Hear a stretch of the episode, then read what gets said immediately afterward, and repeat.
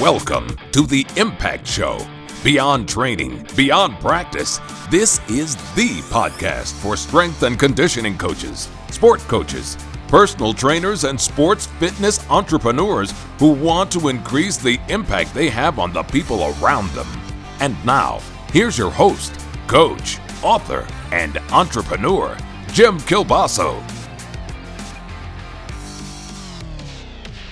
Welcome back to the Impact Show. Today is an interview show, and I have an absolute treat for you. The guy that I have on the line today is somebody that I've known for many, many years.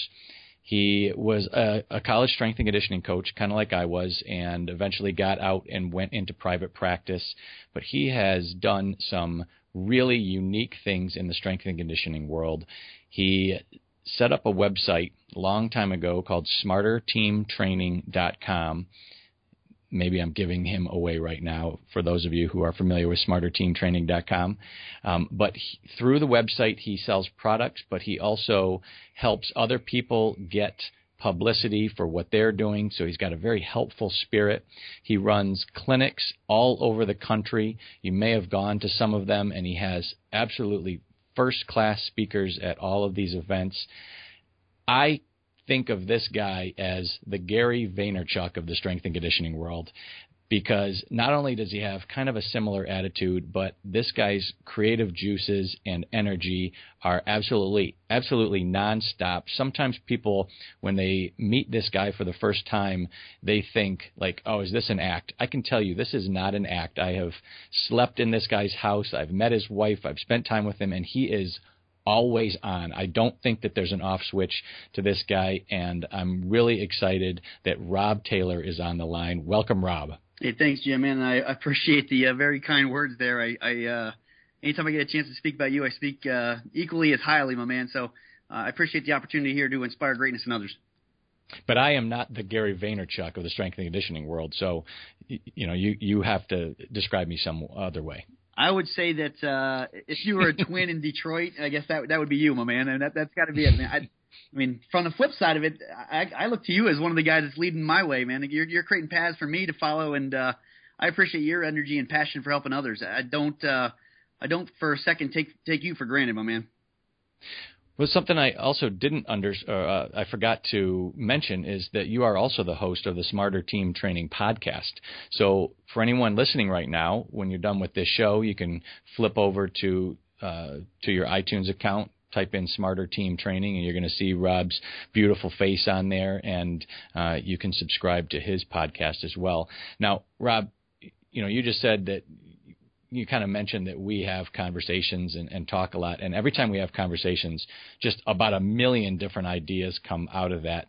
And I think that is one of the most unique things about you. Where does all of that come from? And how do you wrap your brain around all the ideas that you've got floating around in there?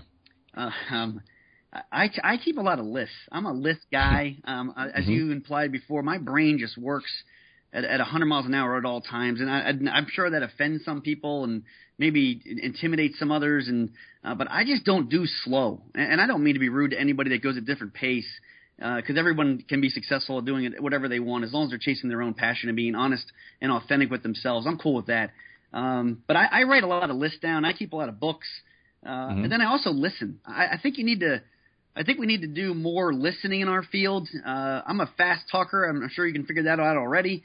But I'm also a really diligent listener, and I think that's where people I think sometimes people ask a question, and they already got a response in their head without even waiting for the response that comes out from the other person. And then after I have conversations with people, man, I'm not going to lie to you. I write down what I think would work best for us or what could help others. I think there's a lot of things that I've never had an opportunity to do, and I don't think I'd be very good at it, but I have no problem, giving that idea to somebody else who I think could be excellent at it. So I think it just goes, back to that idea. If you help others become great, you also will become great by encouraging others to achieve, whatever success that they might have down their path as well.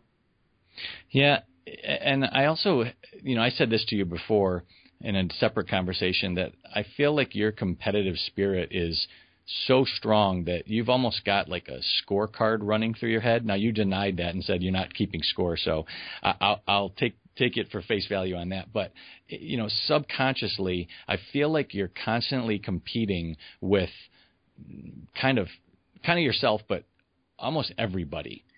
Talk about that. Yeah, I'm a competitive guy. So I don't know if I necessarily keep a scorecard because I don't know who I'm competing against. Right. But I also do look out to different people and say, man, they're really good at that, and I'd like to learn. And what I don't necessarily mean from like the strength, like you and I competing, but I think I've also done a good job, and I'm not trying to pat myself on the back, but I'm trying to challenge others who are listening. I took time at the college level to go and sit down with the marketing team or the media team or the video crew guys or to learn about – the specific sports that I was working with and how they talked to kids or how they talked about plays. The idea that if you want more, simply become more. And I don't know if it's like you implied a scorecard thing, but then I said, well, why can't I become better at photography or videography or, you know, how do we engage people through psychology? Or, I mean, you can be more than just your typical boring 3 sets of 10 on the bench here. Because I think our field does boil down to you got to be a little more dynamic than just Operation Meathead in the squat rack. And again, no offense to anybody there, but I'm just bored of the 3 sets of 10 on the bench, man. Again, you know this as well as I do. I got here this morning at 5:30 a.m. It is now 9:27 p.m. and I'm just as excited to speak with you as I was at the 5:30 group. I think that's just innate in me. You know, I know a lot of people that go to work and they just hate it. I am very fortunate to go to work and love it every single day. I've been here for a long time, and if you want to do this for 2 hours, I told you before we started, how long do you need me? And I will stay here and try to inspire greatness in somebody. I challenge other people, whether they're in the strength conditioning field or not, to find something you're passionate in and then be willing to go through the ups and the downs, the good and the bad times, or the good and the challenging times. I don't know if I've ever had a bad time because I feel like I'm a more positive guy. I know I'm significantly sarcastic, but I don't think I'm necessarily a negative guy. So you got to find ways to turn. Let's put it this way: I don't care if the glass is half empty or half full. I need to know what's in the glass first. So if I know it's in there and it's worth going to get, I'll find a way to get it out of it. So. I think that's the biggest message I can give to people is, man, just chase your passion and love what you're doing. And it's not the end until you figure that out. You know, and I think your passion is not just strength and conditioning, but it's that entrepreneurial spirit that you've got inside you that, you know, a lot of other people that have been on the show have that as well. And a lot of strength coaches, you know, when they're in the college realm or the professional realm, they kind of try to push that down because they aren't sure what to do with it. You know, at what point when you were a college coach did you realize that, you know, because you were doing clinics and you were doing stuff already, but at what point did you realize that, you know, I can't keep a leash on this. This is gonna take me somewhere? Yeah, originally Smarter Team Training, I'll kind of backtrack with that question and get to the point, but originally Smarter Team Training, when I was a head strength conditioning coach, I realized that part of our void in the experience as an intern for us was the business aspect. Again, you and I went through colleges, you know, grad school, undergrad, you know, certifications, whatever, if you want to call it that. And I don't know how many people in our field actually sit down and study business or study marketing. We're really taught a lot about anatomy, physiology, that type of thing. And a lot of curriculums now are actually even pulling that out. So I think you're even learning less about being, you know, what our field is kind of thing. A lot of people can't tell me the 3 parts of a muscular contraction, and that makes me sick to even think about that. If you don't know how a muscle works and you want to be a strength coach, you're pretty much in trouble from the beginning. So that just kind of makes me laugh when people come in as interns or even for young professionals in our field or even older professionals for that matter. But we started creating, you know, clinics. I wanted to give back to the community, so that we did the clinic and the conference thing, and that turned into something really cool. And then I started really identifying with the concept of networking and valuing relationships. And when you're in the college sector, you also got to watch, you know, the coaches you work with. There's some political kind of thing you got to do there to stay very positive with people. And I don't mean any disrespect for that, but you just got to kind of watch the hierarchy of things. So I started using STT. I said, you know, why don't we have interns create events and speaking opportunities and learn how to write blogs? And at the time when, you know, at that time, you and I didn't know what a website was, to be honest with everybody. I mean, I don't know if you and I even had a website at the time we started doing that. If not, it was very preliminary to begin with. I mean, that type of gig. So we were learning about it as we were going, but I was also learning about it from, from within the fountain of youth. The college environment, they were always the same age. So every year there was another 18-year-old, another 22-year-old there. So we had to figure out what was cool then, and we just keep adding and adding and adding. Then it got to the point, honestly, that I was making close to the same amount of money speaking and doing engagements and that type of stuff as I was being a college strength coach, averaging 73 hours a week, and I had that documented. And I just questioned if it was better to, go out on my own kind of thing and work 22 hours a week and be able to tour a little bit the country and the world for that matter. And, I just took a risk. I think sometimes in order to become successful, you just got to, again, just chase your dreams there and believe in yourself a little bit. If you can't find an environment that you enjoy, then I challenge you to go out and create it. If you can't create it, maybe it's not what you want or what you found, or, maybe you're just not ready to really grasp a hold of what you want yet. I mean, those are things you got to question yourself or consider yourself, whether you're working in the college pro environment, the international level. Again, you might be even in the military side of things now. I just think you got to figure out ways. And if you are going to pursue the private sector, because I think this is the most challenging sector of our field, the private sector, there's definitely many more challenges. As much as there was headaches in college, there's different headaches working in the private sector. So I think you just got to enjoy where you are at and find ways to just really become the best at who you are or where you are. I think sometimes people get in that concept of looking above them, what's next, or I need to find if I can get promoted, or how do I make more money? And they don't realize that if they do a really, really good job, raises will come, opportunities will open up, people will contact you to work with so-and-so and that type of thing. I think that's more important than the whole concept of trying to build your resume and just be worried about the next gig. But I guess my entrepreneurial spirit just comes from wanting to help more people around me. I really, and I say this humbly, and I'm very lucky to have a cool presence, as you indicated from the intro here. And I don't consider myself personally successful because I still think there's so many things that I can still do to help others become great. Well, you talked about the stuff that you were doing early on, and in other interviews we've heard that term be thrown around as an early adapter or an early adopter, and I think that's something that you've done brilliantly well. You're always looking for, what the next thing is, and you're kind of one step ahead of what a lot of people are doing. And sometimes I honestly think some people look at you when you start doing something and they're like, what is he doing? And then the next thing you know, people are trying to copy it, after they realize, that it's awesome.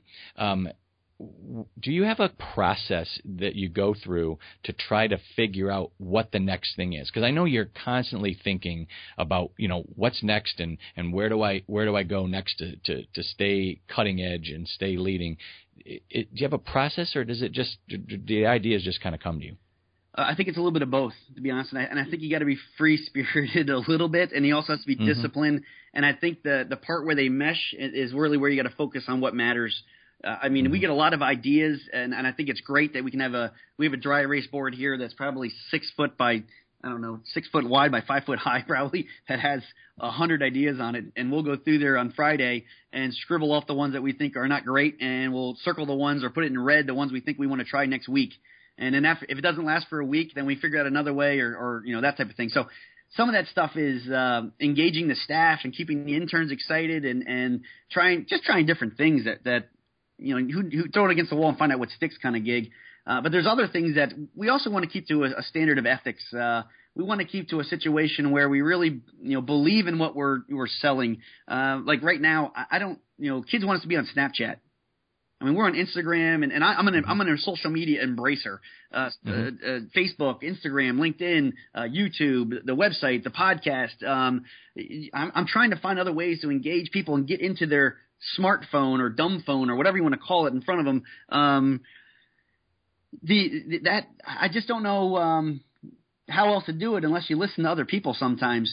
From there, then I have to sit down and find out if it's worth collectively our time. how it benefits us, again, from the entrepreneurial side. Can it benefit our networking? Can it benefit one person and inspire someone new each day, kind of message that we always have?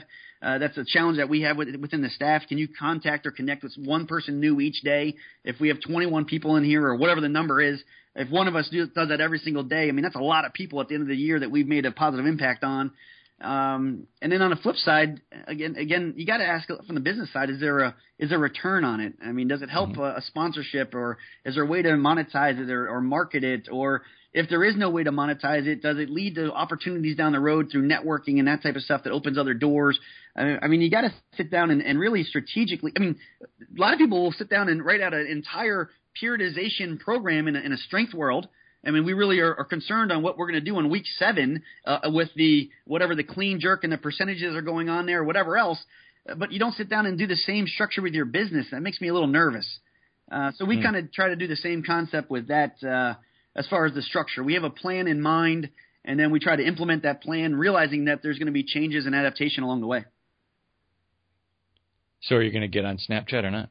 I don't know. I don't know how to use that. If someone knows how to use it better than I do, please let me know. But I don't want to live on the phone. I don't want to keep staring at the phone, because I think at some point you miss that engagement eye to eye, that handshake. We have a policy here that if you want me to elaborate on, I can.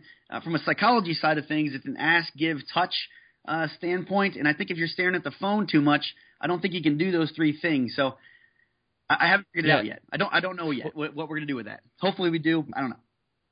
Well, I was going to actually, that was a great segue. I was going to ask you about some of your customer service stuff, and I kind of know a little bit about that 3-step process, and I think it's brilliant. Why don't you tell us a little bit more about your philosophy on that? Yeah, one of the big things that we do here, we don't count reps. I'm not a big fan of counting reps when we train. I don't know if the muscle honestly knows the difference between 5, 6, 7 reps. I really don't believe that you've broken down the science that one's hypertrophy and one's muscular endurance, and I just don't know if I believe wholeheartedly that the muscle knows what the number is. So we're going to coach reps really well, but we're going to count high fives, because successful teams or successful businesses have more positive interactions than unsuccessful teams or unsuccessful businesses. So if you're coming here as an athlete, I think we need to have more positive interactions. If you're coming here as a client, if you're coming here as a mother or a father watching your son or daughter work out, or a spouse supporting your husband or wife, or you kind of get the gist, we're going to make sure that we have a positive interaction with you. It could be a high five. It could be a handshake. Heck, it could be a pat in the back. It could be a hug. I don't know. I mean, but it's going to be some type of positive interaction, a wink. I mean, you got to figure that out on your own, what works for you. So for us, it's a high five. So we started creating that concept, and more since I've been out of college, or I guess out of the college sector, I should say, I've been more curious about the psychology of how humans interact. And I think that's something that people don't look at or don't study enough. But successful people that talk or have better relationships, they generally do three things, and it's ask, give, and touch. They ask a question, and in our setting, let's say if you came in to work out with us, it could be simply, hey, how's your day? What are some things you want to work on? Does anything hurt? Or anything you want to avoid? I mean, those are simple questions that you ask a question and then listen. The important part is listening.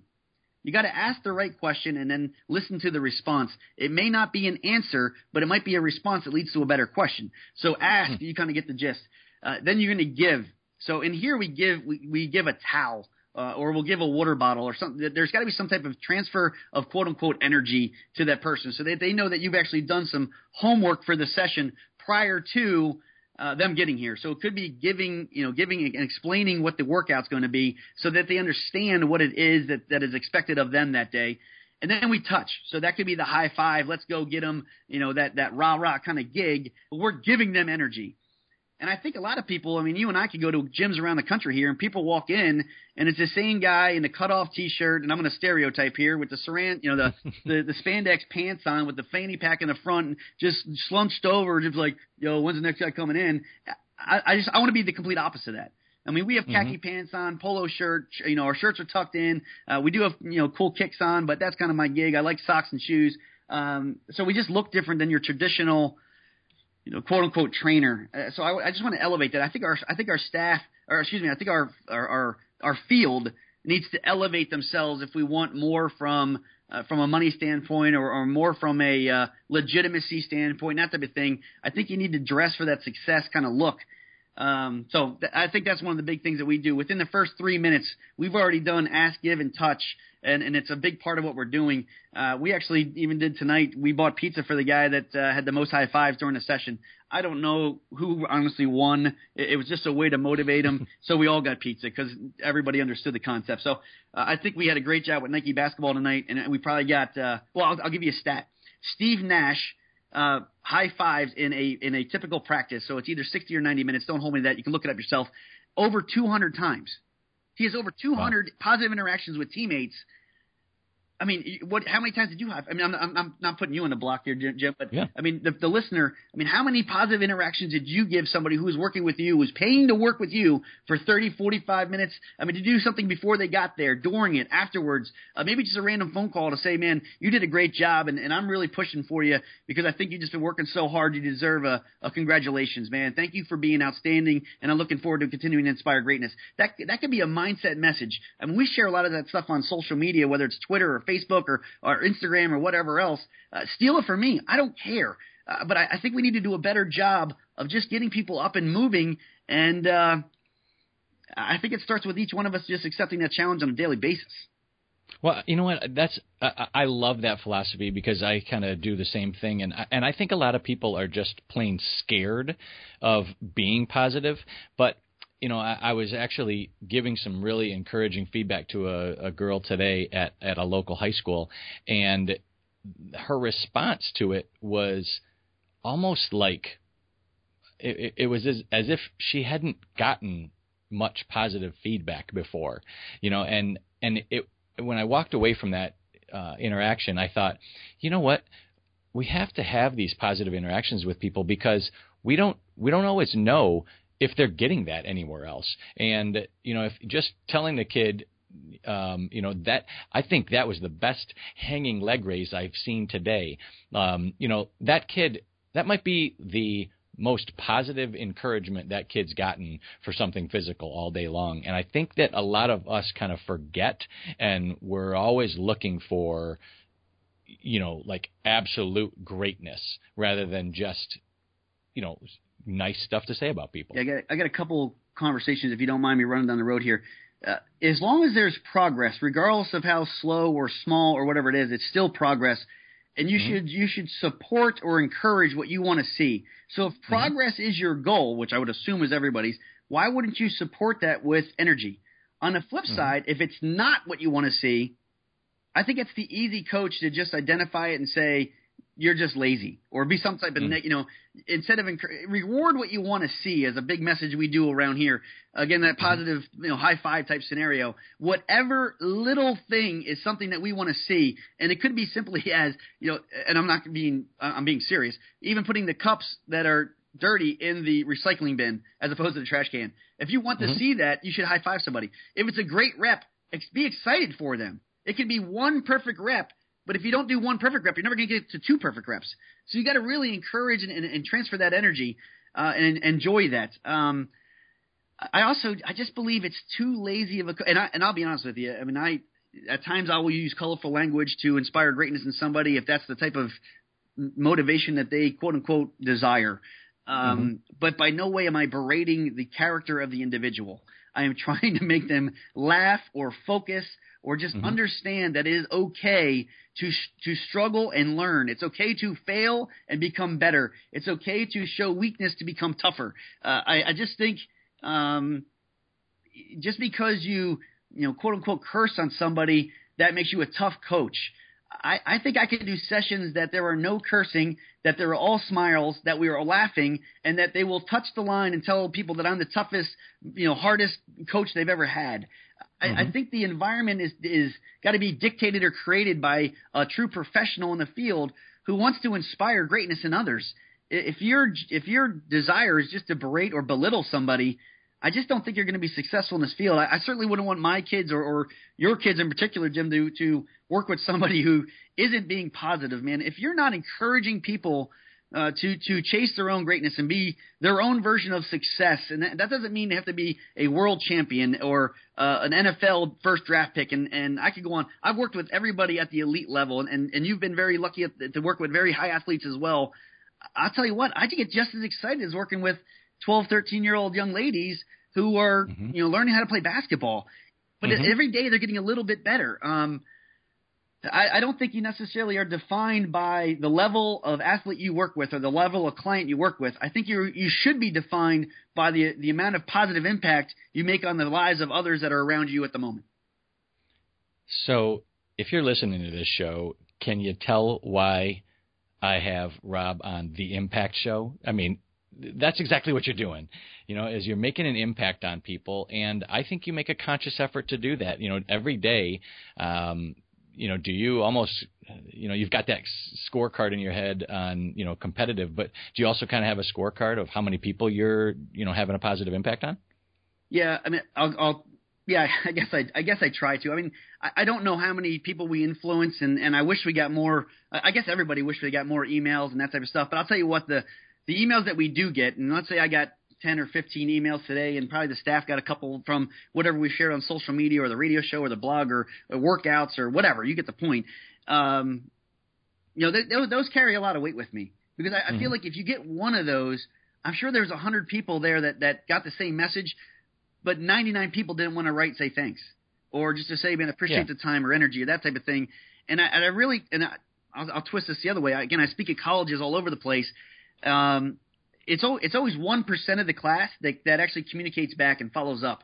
And it also translates into the professional environment. You also speak at a very high level as well around the country and the world. And it's funny when we go to these professional development events that no one reaches out to us afterwards and just develops a networking and that type of stuff. And then they're the same people that you hear about down the road being like, man, the field just doesn't work for me because you can't do X. And I'm thinking to myself, I'll tell you what, I go to these events. I don't even want to go to the presentations. I want to meet everybody that wants to talk, and I will follow up with emails and invite them to the art location and put sponsors into their facility, not to sell stuff, but so they can learn stuff, or invite them as a VIP to our events. I mean, there's just so many things that we can do in this field if we were just willing to let our guard down a little bit and ask two basic questions. What has worked for you, and what do you know now that you wish you knew then? Good question. So what do you know now that you wish you knew then?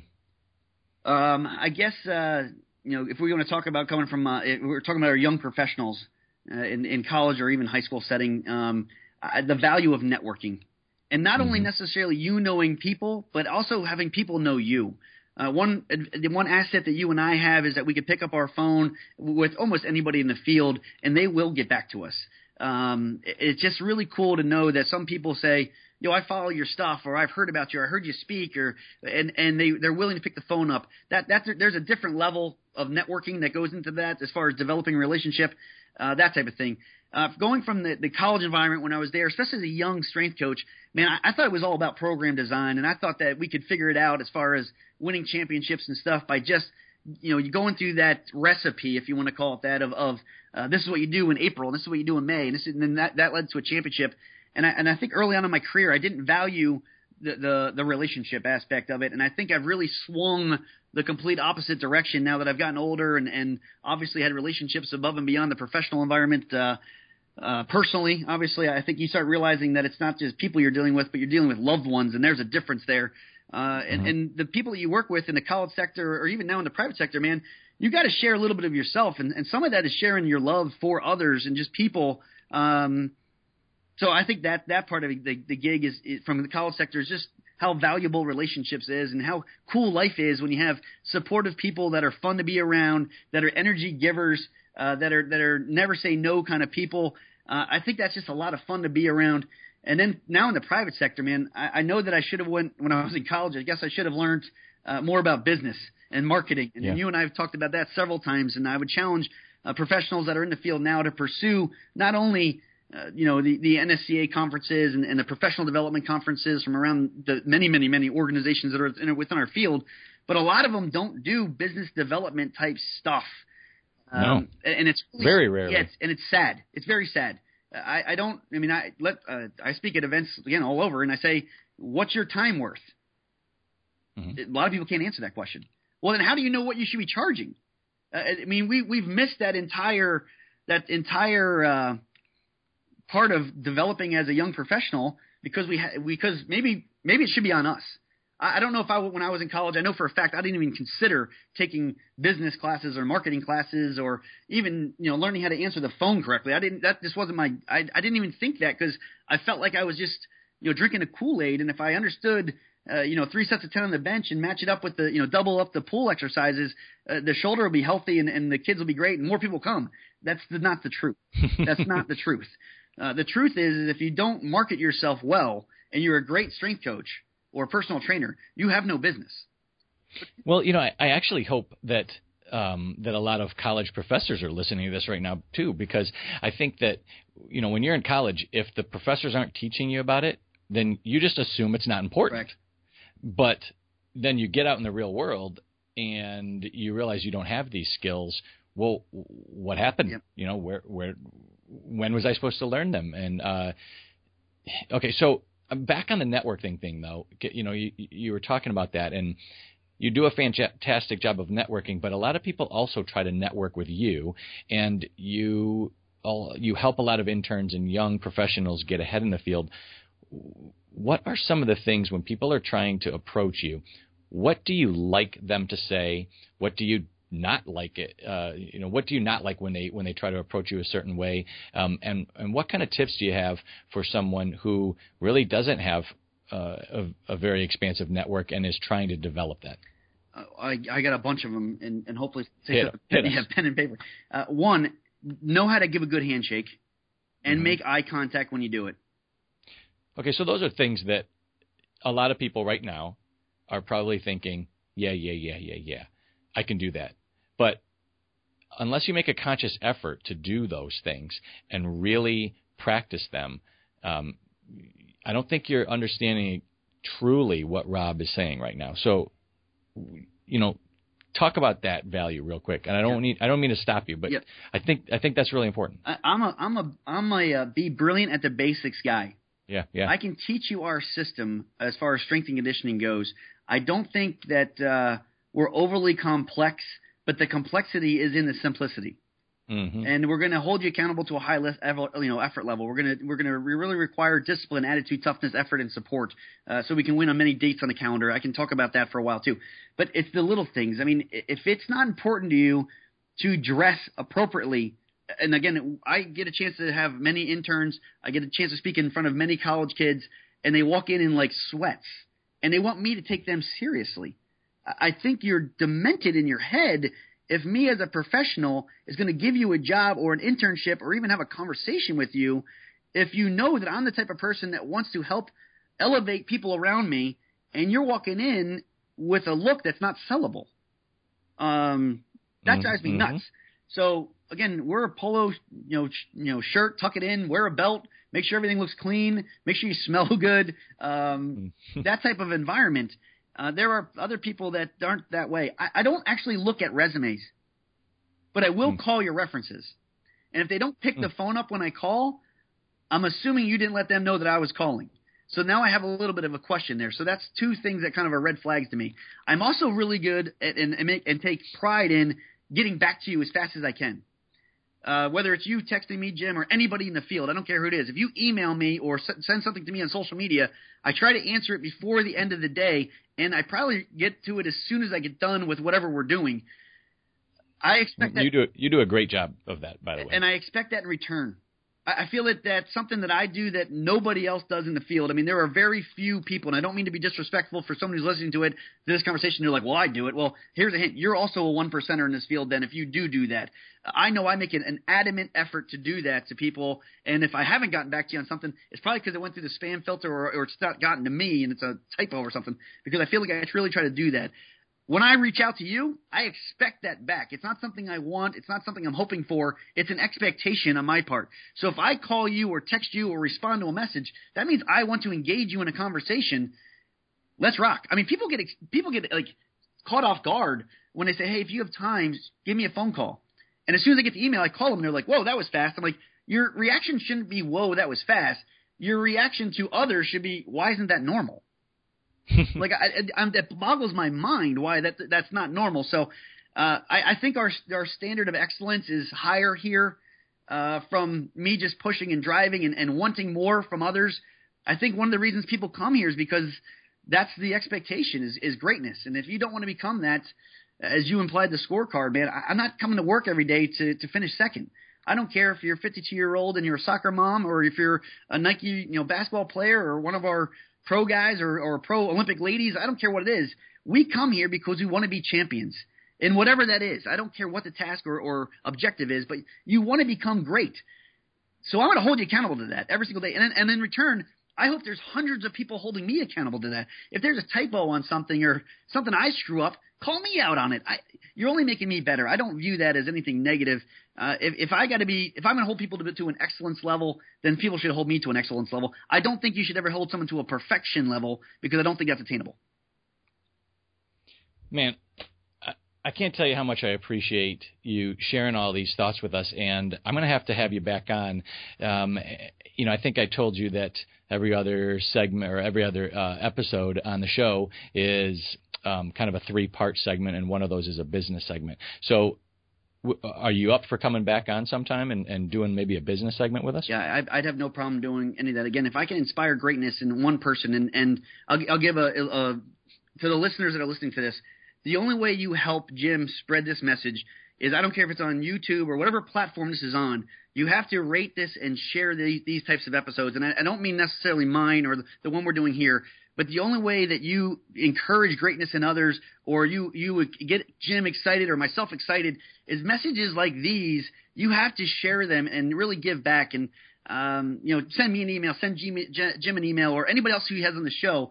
But if it's on iTunes, rate it and share it. Rate a review. It takes seconds. I mean, if you want content like this, you got to really support the message and the people that are doing it. I know that a lot of people do that on our end from our show and stuff, and I think that's sometimes a message that kind of gets overlooked. So if somebody wanted to reach out to me or you, Jim, with conversations that they want me to share, I'm fairly pretty much an open book, and I have no problem at all trying to inspire greatness. And if you and I can spend, it's almost after 10 o'clock at this point, I don't care if I have to do it again. If we want to stay up and do this at 1 o'clock in the morning, but if one person can become better from a conversation you and I had on a podcast or a YouTube clip or an article we wrote, I think both you and I would do it again in a heartbeat. I love it, Rob. Thanks for the message, man. Really, really appreciate it. And people can find Rob, again, on smarterteamtraining.com and all over social media. You can either look up Robert Taylor, although there are a lot of Robert Taylors to go through. But if you go to robtaylorjr.com, it'll take you to his site if you can't remember smarterteamtraining.com. Rob, thanks, brother. Thank you very much, Jim, man. I appreciate the opportunity, and keep doing what you do, man. You're inspiring greatness in others.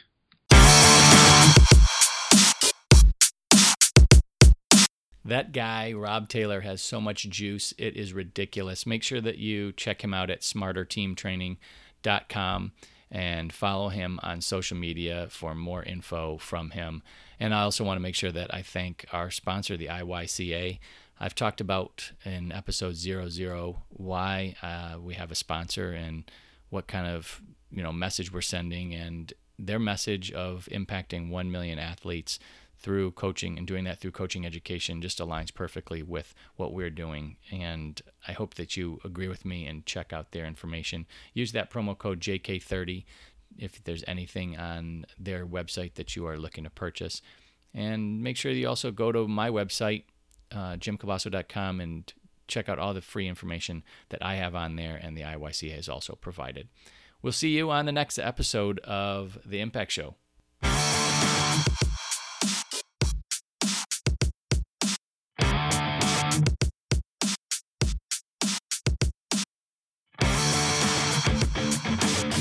Thank you for listening to The Impact Show. We're glad you're joining us on this journey of making an impact on the people around you. Please visit us at jimkielbaso.com for more information and ideas to increase your impact. And of course, we hope you subscribe to our podcast to enjoy more tips, stories, and advice from our industry's leaders.